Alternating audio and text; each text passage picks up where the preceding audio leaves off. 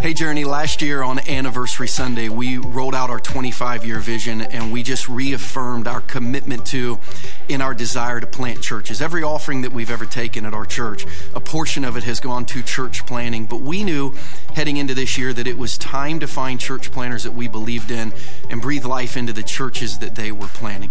Today, you're going to meet one of those church planters. It's our prayer that God will call kids out of our student ministry, that God will call people out of the seminaries of our city to Journey so that they can go plant churches on behalf of Journey, maybe campuses of Journey. But until that is fully realized, we want to find church planters anywhere in the country who are planting churches like our church with the mission of our church and say, let us help you. It's why we are a part of pouring into Pastor Darvin Wallace in Mission Lakewood, in Lakewood, Colorado, in the suburbs of Denver. It is why our church supports Restore Community Church in West Shawnee and Pastor Dan Sutherland, who's been here several times. And it's why our church is supporting Pastor Chris Renfro in Hope Church, Johns Creek, Georgia, which is in North Atlanta. Today, you're going to get to hear from Chris. The first time I met Chris, he was a freshman in high school. He came walking into the back of our student ministry. He had a haircut like Patrick Mahomes, except the sides weren't shaved. He just had this fuzzy, curly hair, a smile on his face, and he was one of the most driven students that I've ever had as a part of my student ministry. He actually hung out with us almost every day of his high school career. He graduated high school early.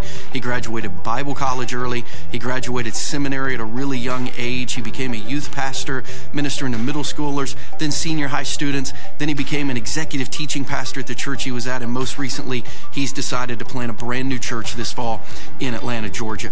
We are 100% behind Chris. He's a great friend of mine, one of my former students. I love and support him with all of my heart, and I'm so excited for you to hear from him today in week 2 of our series on Hezekiah. Not just learning about Hezekiah and how to walk with God, but hearing from Chris how Hezekiah's story has deeply impacted him and the new church that he is building. So Chris, thank you so much for being with us today. We're so excited about your church. We are all in with you with whatever you need. We're excited for you to minister to us today. Journey at all of our campuses, would you put your hands together and welcome Pastor Chris Renfro to minister to us today. Well, good morning, Journey. As Christian said, my name is Chris Renfro, and it's an honor and a privilege to be here with you this morning.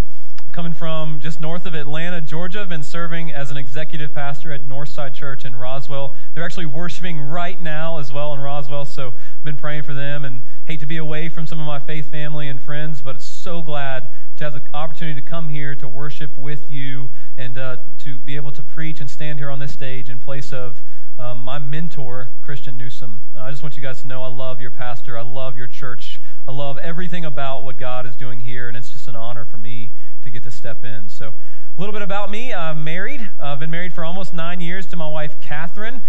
She is the love of my life and a sweetheart. And I've got 2 little kiddos. That's Isaac and Ava. And as you can see, they are a blessing. They're a joy, and they're a handful. So I'm trying to keep up in life. So as we enter into our time of teaching today, I just want to say welcome. And I want to particularly say welcome to those of you who are in the video teaching service. I wish that I could be able to preach to all of you live at the same time. But Christian has told me that you are expanding, you're building, that you're growing. And so I'm hoping that eventually I'll be able to come here again soon and get to meet each and every person as I preach. And I know that the Lord's doing a great thing here as Journey Church is expanding. So you've been through a series on the life of Hezekiah who started last week. And one of the things that you were talking about last week is, what is your spiritual epitaph? We're going to continue that series this morning. If you have your Bible, I want you to open it up to 2 Chronicles chapter 29. So last week we were talking about how Hezekiah did what was right in the eyes of the Lord, really with no reservations. And this week we're going to talk about how Hezekiah gathered the people of God to worship God. One of the things I hope that you learn and know about me over the course of years, you support Hope Church and what we're doing as we're planting a church, is that I love the church. Like, I love this place. I love followers of Christ gathering together and worshiping God and inviting others into that. And that really started for me, as Christian mentioned on the video, as I was going into my 9th grade year of high school. My parents, going into 9th grade year, they took our summer, my brother and sister and I, and they said, we're going to do something as a family. We're going to do ministry as a family together for this summer. And so they took us all on a mission trip. Our whole family, we spent 3 months on a mission trip. My parents were pretty hard on us. They took us to Hawaii. So, and I'm not kidding, but we actually went to Hawaii. We actually spent 3 months there. We actually served a small little church on this small island called Molokai. And it was very, very impactful for us. And there on that trip, my parents were working with a youth camp, much like the one that you guys take your students on. That's where I felt like God was calling me to serve in ministry, to give my whole life to ministry. But while we were on that trip, my parents, they kind of felt convicted that they wanted to leverage these last few years that my brother and myself and my sister that we had in our student ministry days, that they wanted to try to maximize those and to get us into a student ministry that was healthy and growing and that we could be around other Christian teenagers. And so coming into that, we went to a church that had a large student ministry that they had heard about. And it was there, the first Sunday morning that I walked in, as Christian said, with regrettably like an afro, like a lot of really curly hair. That was something. So I went in, I met Christian, and he, over the course of 4 years, just became the greatest mentor in my life. And he has maintained that for the past 10 years that I've now been serving as a pastor in different ministry capacities. But I just want to tell you, and I want you to hear me say this, that those days and that time and that commitment that my parents made to have us plugged into a church that was going to challenge us spiritually changed my life. One of the most prized possessions that I have are these 2 notebooks.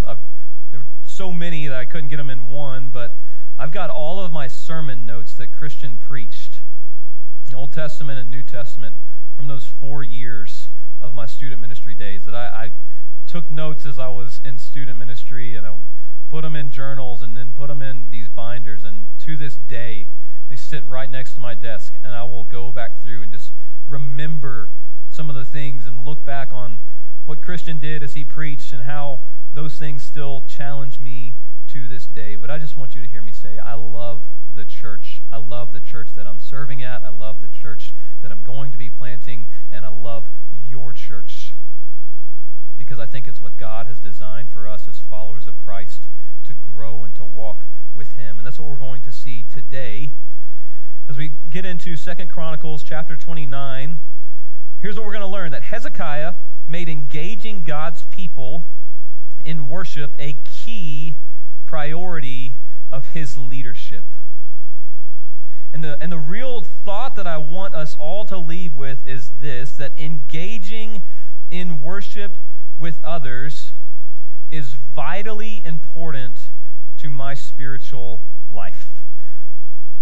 The question is, how can I start to make worship with others a priority? And we're going to see that from the life of Hezekiah here in 2 Chronicles 29. We're going to be in verses 1 through 3 to start, which is this: it starts with deciding to make worship a priority today. Verses 1 through 3, it says, Hezekiah was 25 years old when he became king, and he reigned in Jerusalem 29 years. His mother's name was Abijah, daughter of Zechariah.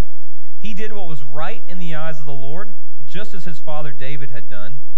In the first month of the first year of his reign, he opened the doors of the temple of the Lord and repaired them. So we see here that Hezekiah, first and foremost, decided to do what was right. Hezekiah had changed the spiritual legacy of his family tree. He didn't have a mom or a dad taking him to youth group. He didn't have a dad taking him to church or taking him to temple. His dad hated the church. His dad hated the temple. He shut the temple up. He closed the doors. He said, we're not worshiping, and no one else is worshiping. Ahaz, as you learned last week, was one of the worst kings in the history of Israel. He had no desire for the Lord or the things of the Lord, and we know that he was not the one who taught that to Hezekiah. But what we also know is that the work that God does through us begins with the work that he does in us. And Hezekiah realized and learned that the work that God was going to do through him as king of the nation of Israel had to begin with him doing what was right, had to begin with what God had done in him. One of the greatest things that happened in my time as a student pastor was with a couple of girls that had come into our student ministry. I was a student pastor of a church in North Atlanta, and one of my responsibilities was to help our fifth graders transition into the student ministry. And so every year when we would do VBS over the summer, I would be the one to lead that VBS with our student ministry team. And so we were preparing for that, and I was told at the last minute we had a volunteer, this girl that was going to come in and help us out with the fifth graders. Her name was Ashley. Ashley needed community service hours, and to be honest with you, in like a very poor pastoral moment, I was pretty frustrated that we were going to have to babysit Ashley during our VBS time when we were supposed to be focusing on our fifth graders. And so I did what anybody would do. I had one of my interns named Emily, and I said, "You're going to babysit Ashley this entire week. Like, do whatever you can, invest in her, but just make sure she doesn't do anything crazy, and that's your job for this week." And Emily was a sweet, sweet girl who did take that entire week and just poured into Ashley's life. And at the end of that week, Ashley ended up surrendering her life to Jesus. She had no spiritual background. Her parents didn't go to church. Her parents didn't raise her with the things of the Lord. But she saw something in our church and in Emily's life, and she said, "That's what I've been missing, and that's what I need." She surrendered her life to Jesus. She went back to school as a senior in high school that fall and started a ministry of just writing letters to encourage people in her school. She started reaching back and forth with a girl named Shreya. Shreya came from a single mom household. She was raised Hindu, didn't really know anything about the church or Jesus, but they started encouraging one another just by writing letters back and forth. And they decided to get together for coffee and to talk about it and what Jesus had done in Ashley's life. And so Ashley spent 3 hours at Starbucks one day just explaining everything she knew, answering every question she could about Jesus, the Bible, church, God, all of it. And Ashley said, "This is all I know." And Shreya said, "I want to know more." She said, "Well, you need to come with church with me, and maybe my youth pastor or his wife can answer some questions for you." I said, "Okay." So she came to church the next Sunday.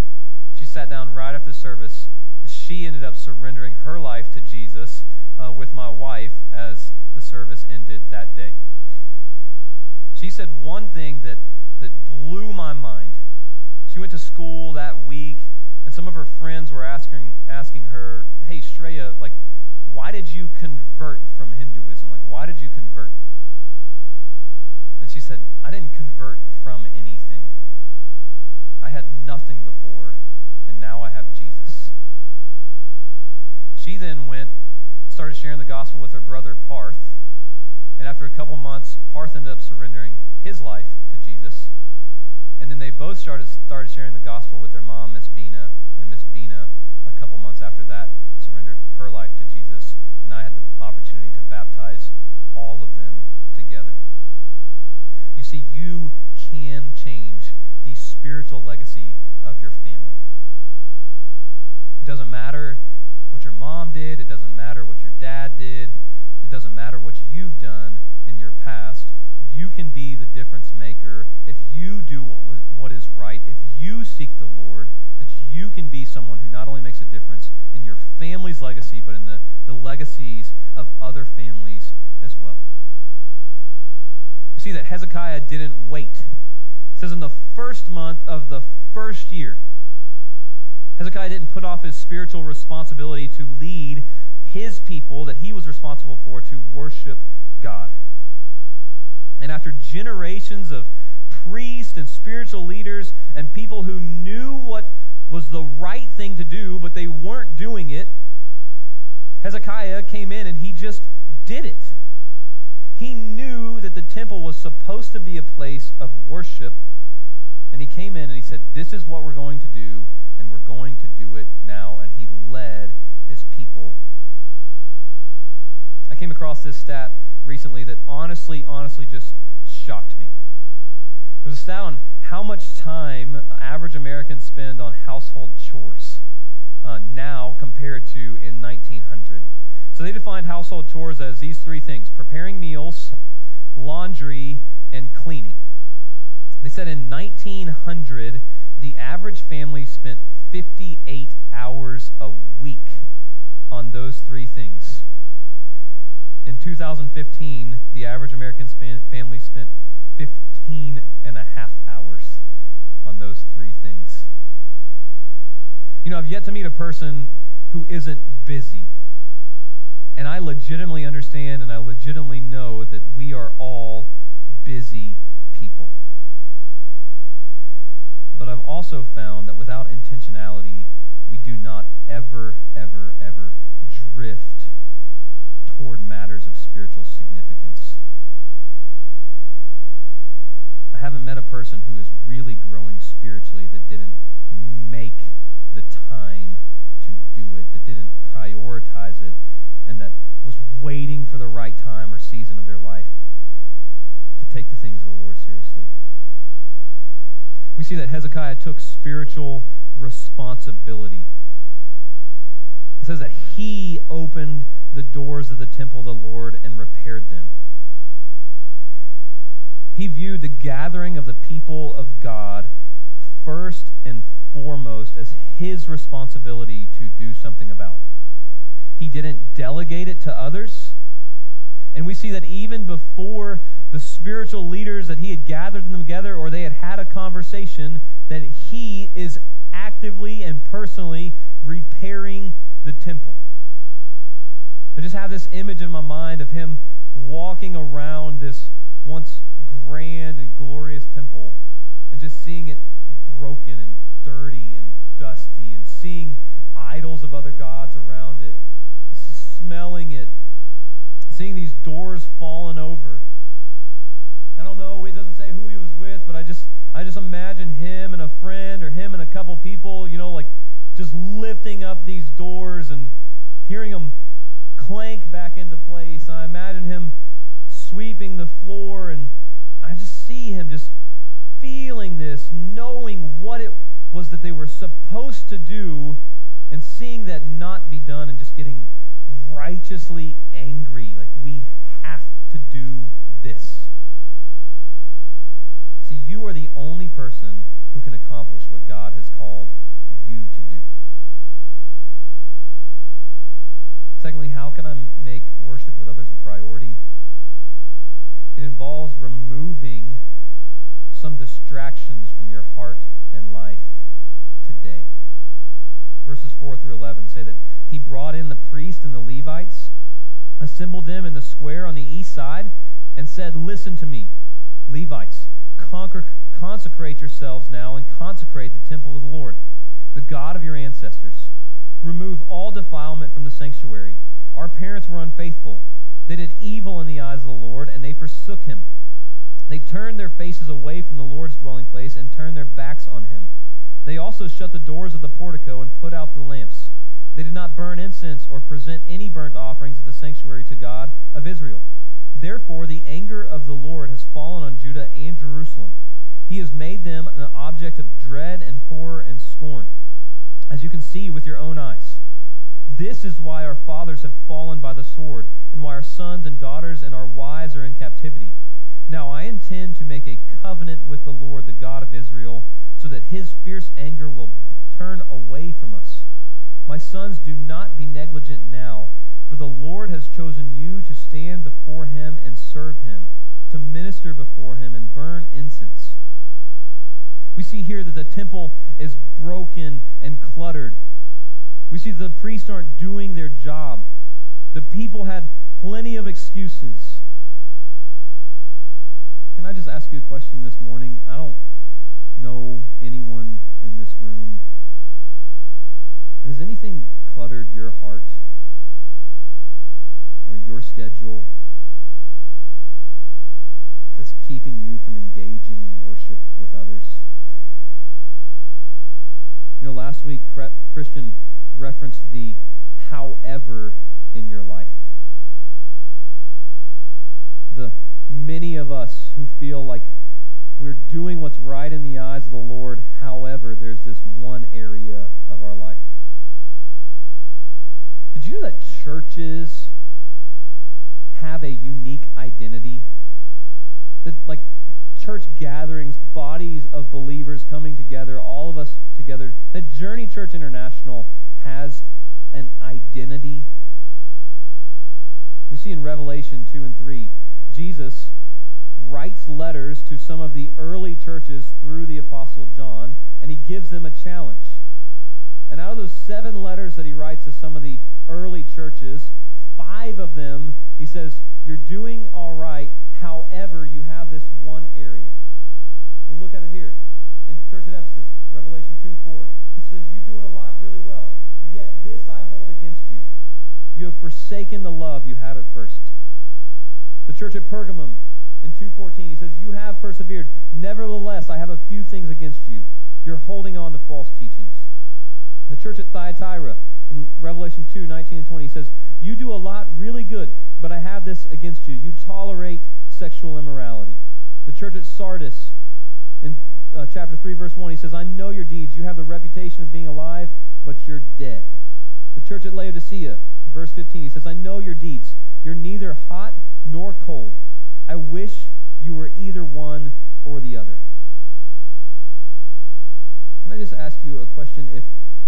If Jesus were to write a letter to Journey Church based on your spiritual life, what would it say?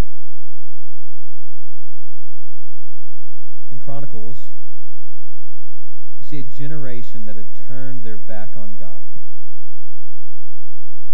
The priest had drifted and the people had drifted, and they just kept drifting. Do you know the only remedy to a broken church is a better Savior?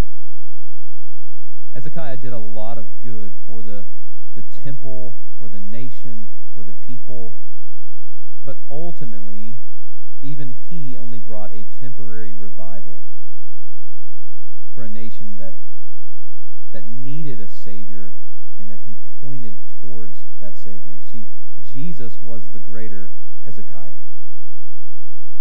Just as Hezekiah would repair the broken temple physically, Jesus said he would repair the broken temple spiritually. Just as Hezekiah would cleanse the temple to restore it to pure worship, Jesus would come again and cleanse the temple to restore it to pure worship. Just as Hezekiah would restore the sacrifices to God in the temple, Jesus would be the true and ultimate sacrifice paid once for all. Just as Hezekiah would equip a new generation of consecrated priests, Jesus would create a royal priesthood and a holy nation, the church. See, Hezekiah was a great king, but he is just a picture of the ultimate king, who is Jesus.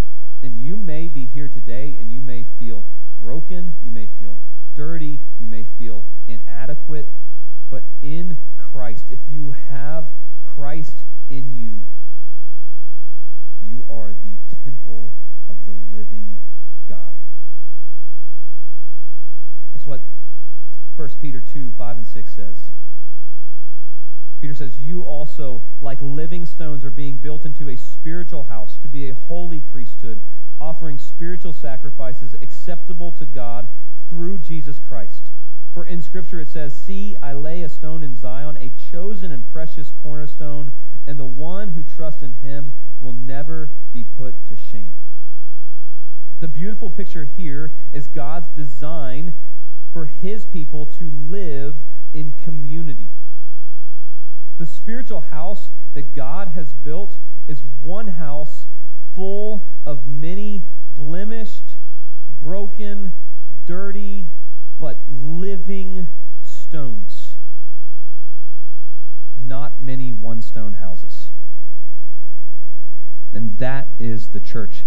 We say, where I'm at, we say that It's family. The church is not alike family. The church is family. It's a family that bears one another's burdens.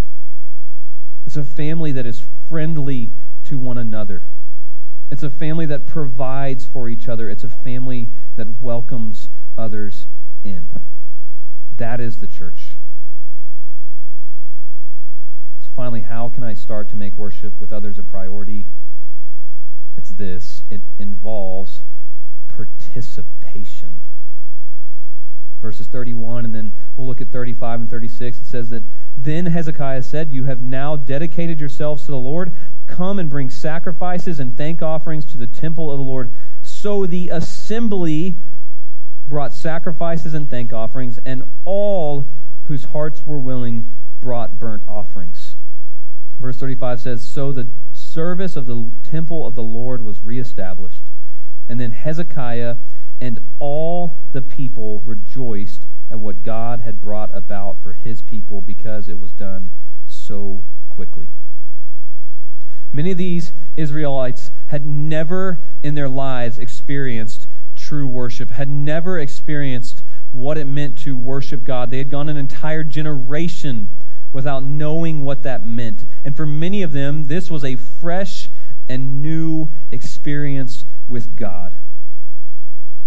For many of them, it was a new thing to bring all that they had to the temple. It was a new thing to let the Levites or the priests or the spiritual leaders be involved in their preparation of their offerings. It was a new thing to come together with their friends and their neighbors and the people that they knew and go to the temple. But as they did, the outcome was a blessing and joy that they experienced God, they experienced worship in a fresh and new way. So how should I participate in worship? I should participate with a willing heart. You know, for some, for you to trust that God is at work and alive in you and in your life, instead of just coming and going through the motions, is a new experience. We should participate in worship with joy. For some, maybe because of the past or because of your personality, to experience joy and not legalism in worship is a new experience. And can I just challenge you as you gather together, as you're in your homes, as you're in your groups, to guard your heart from being critical toward the pastors or the people or this place that is Journey Church and it is the body of Christ. But then ultimately, we do it with commitment to others. True worship cannot be me-focused. And when we lean into worship with others, we cannot help but want others to join in as well. It's what we see in the next chapter of 2 Chronicles, chapter 30. The kingdom of Judah and Jerusalem, who had restored worship, they then go out and they invite everybody in the nation of Israel to come and to celebrate Passover here in Jerusalem at this temple. They invited the whole nation to be a part of it. So part of my current job is I've been serving as the executive pastor at Northside Church and preparing to plant Hope Church. Part of my current job has just been to help people get connected to the church. And I love it. I mean, that is one of my favorite things to do. Oftentimes we joke about, oftentimes say, I think I have the spiritual gift of hanging out. Because I just love to meet with people. I love to hear their stories. I love to help them meet people in the church and help them get plugged into groups. But oftentimes what we found as I sit down and have conversations is people say, well, this is what we like in a church, or this is what we want in a church. Or a lot of times the conversation is like, we just really want to find community. And what we've said is this, that community is not found, it's built. It takes intentionality. It takes vulnerability. It takes prioritizing people.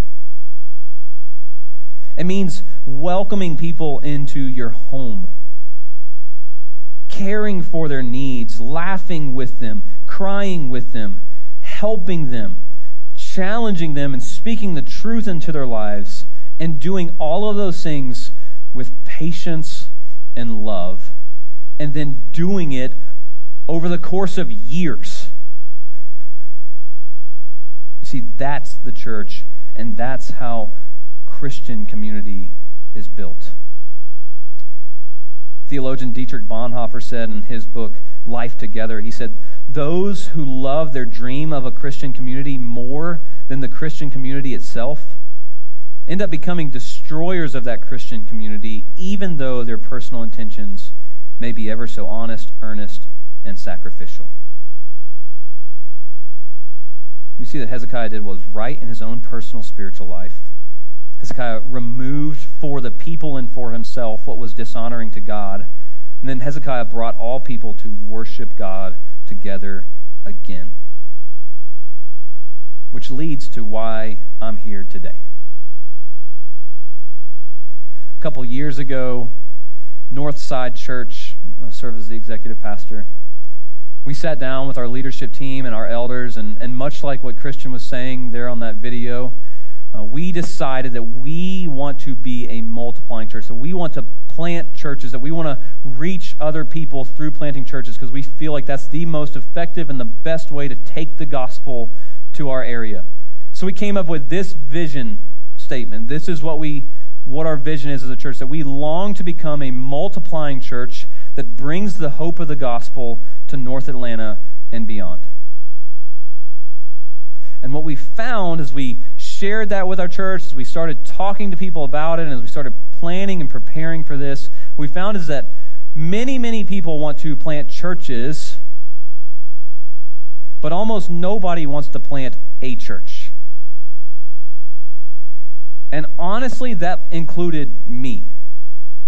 So we were sitting down at a table last May with our elder team, and we were talking about, how are we going to do this? We've been telling our church, we've been telling our people, this is what we want to do, this is our vision, we've been setting aside the resources to make it happen. Like, how are we going to do this? So, like, we need to try to hire a church planner? Do we need to try to keep just raising up somebody from within that can go do it? And we were kind of nowhere, and one of our elders looked across the table at me, and he said, "I don't know, Chris." I mean, he said, "You love to preach. You're passionate about preaching.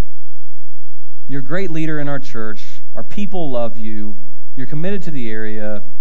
Why don't you do it?" And I looked at him and said, "Why don't you do it? Like, I don't want to do that. Like, I'm comfortable. I'm happy. Like, our church is growing. We've got people that we love. Like, my family's here. I don't have to pull my kids up and then some plant something and do, like, I got to go out and by myself. I'm going to be out there. Like, why don't you do it?" And I'll be honest, over the course of about 3 months, the Lord just wrecked my heart. I remember exactly where I was sitting in my car, getting ready to turn on Highway 400, and I was thinking about it, and I just felt like the Lord just spoke into my spirit and said, "Chris, if you actually want to do something great for the kingdom, you have to at least be willing to do something hard for the kingdom." And I was thinking about it. I was like, "Well, man, why do you plant a church at? Like, I mean, where would we go?" And I realized that the community that I actually live in right now, called Johns Creek, that my neighbors, the people that I interact with every single day, there's 85,000 people that live in a 31 square mile plot of land. You see on this map, we're just north of Atlanta. You go up 400 right there, and that area, 31 square miles, there's 85,000 people. And I just came to a realization, like, there's a need here, where I live. And I started looking, and I came to this realization as I was doing some research that there have not been a single church planted in over 20 years where I live. 20 years ago, the population of Johns Creek was 60,000 people, which means that we've had 25,000 more people move to where I live without a single new church. And when I realized that, I felt like the Lord just spoke to my heart and said, Chris, the harvest really is plentiful, but the laborers are few. And I sat down, we had a meeting with our leadership team, and I went back to them, and they weren't really expecting anything, and I just said, I can't get it off my mind. I don't know that I'm the best guy, I don't know that I'm the most qualified guy, but I'm a guy, and I'll do it. And I said, I'm all in. I'm not looking for anything else, I'm not trying anything else, I'm all in, and we're planting a church. And after that conversation, the first person that I called was your pastor, Christian Newsom. And I'll never forget what he said. He said, Chris, we love you. He said, I'm really not surprised. That's awesome. But he said, we love you. He said, we're behind you. We'll help you. We'll support you. And I'll be honest, just to know that I had that from him and from you, I can't tell you the weight that those words lifted off my shoulder. And I just want you to know that your investment into Christian, your investment into this staff is an investment into many pastors, many churches, many people all around the world. But it particularly is to me and to my family, and for that I just want to say thank you. So where do we stand today? Hope Church, Johns Creek. We say that we officially started last Sunday, and that was with 5 community groups. So we have 5 groups that are meeting in Johns Creek on a weekly basis. We've had 3 Sunday night meetings, interest meetings for our people and for the community. We've got 75 people on our launch team, which I'm really, really excited about. So 75 people that have committed and said, we're all in. And we're looking at starting Sunday morning services August 2nd of 2020. And I would just ask that you be praying for us. I'll close with this. Your mission statement, as you've seen, is that Journey Church International exists to see people who are far from God become passionate Christians who make a difference in the world, which is very, very similar to our mission statement at Hope Church, which is that we exist, we are inviting everyday people to surrender their lives to Jesus and to share their lives with others. A couple of months ago, I was sitting at a Starbucks working on a sermon for a Sunday morning, and I had a lady come sit down next to me. Her name was Miss Gloria. Miss Gloria started a conversation, and over the course of about an hour, we just started talking, and I heard her family story, and I heard about her kids and her grandkids, and she had some needs that I was able to pray for her about. And I just had the opportunity to ask her. I said, Miss Gloria, do you have any spiritual beliefs? She said, Chris, you know what? I'll be really honest with you. I haven't been that good at going to church in my life. I said, Miss Gloria, you know, that's okay. I said, at our church, you know, we say that we're inviting everyday people to surrender their lives to Jesus and to share their lives with others. And surrender means something different than just going to church. It means that you've given your entire heart, your entire life, everything that you have to Jesus. And I said, and that's what makes the difference. And then out of that, you get to be a part of a local church that will help you grow closer to Him. And I promise you, she said these words to me. She said, I sure wish I knew how to surrender my life to Jesus. And right there in that moment, I had the opportunity to lead her to a relationship with Christ. I tell you that story to tell you this. I think there are thousands of people in Johns Creek, just as there are thousands of people in Lee's Summit, Missouri, who are waiting for someone to ask them if they've ever surrendered their life to Jesus and are ready to respond. And I feel like God has called me to take that message to them, to ask them the questions, because I think that God desires for them what He did in me and my life through the local church. And I desire that for each and every one of you as well. Would you pray with me? God, we thank You for this day. We thank You for Journey Church, for Hope Church, for Northside Church.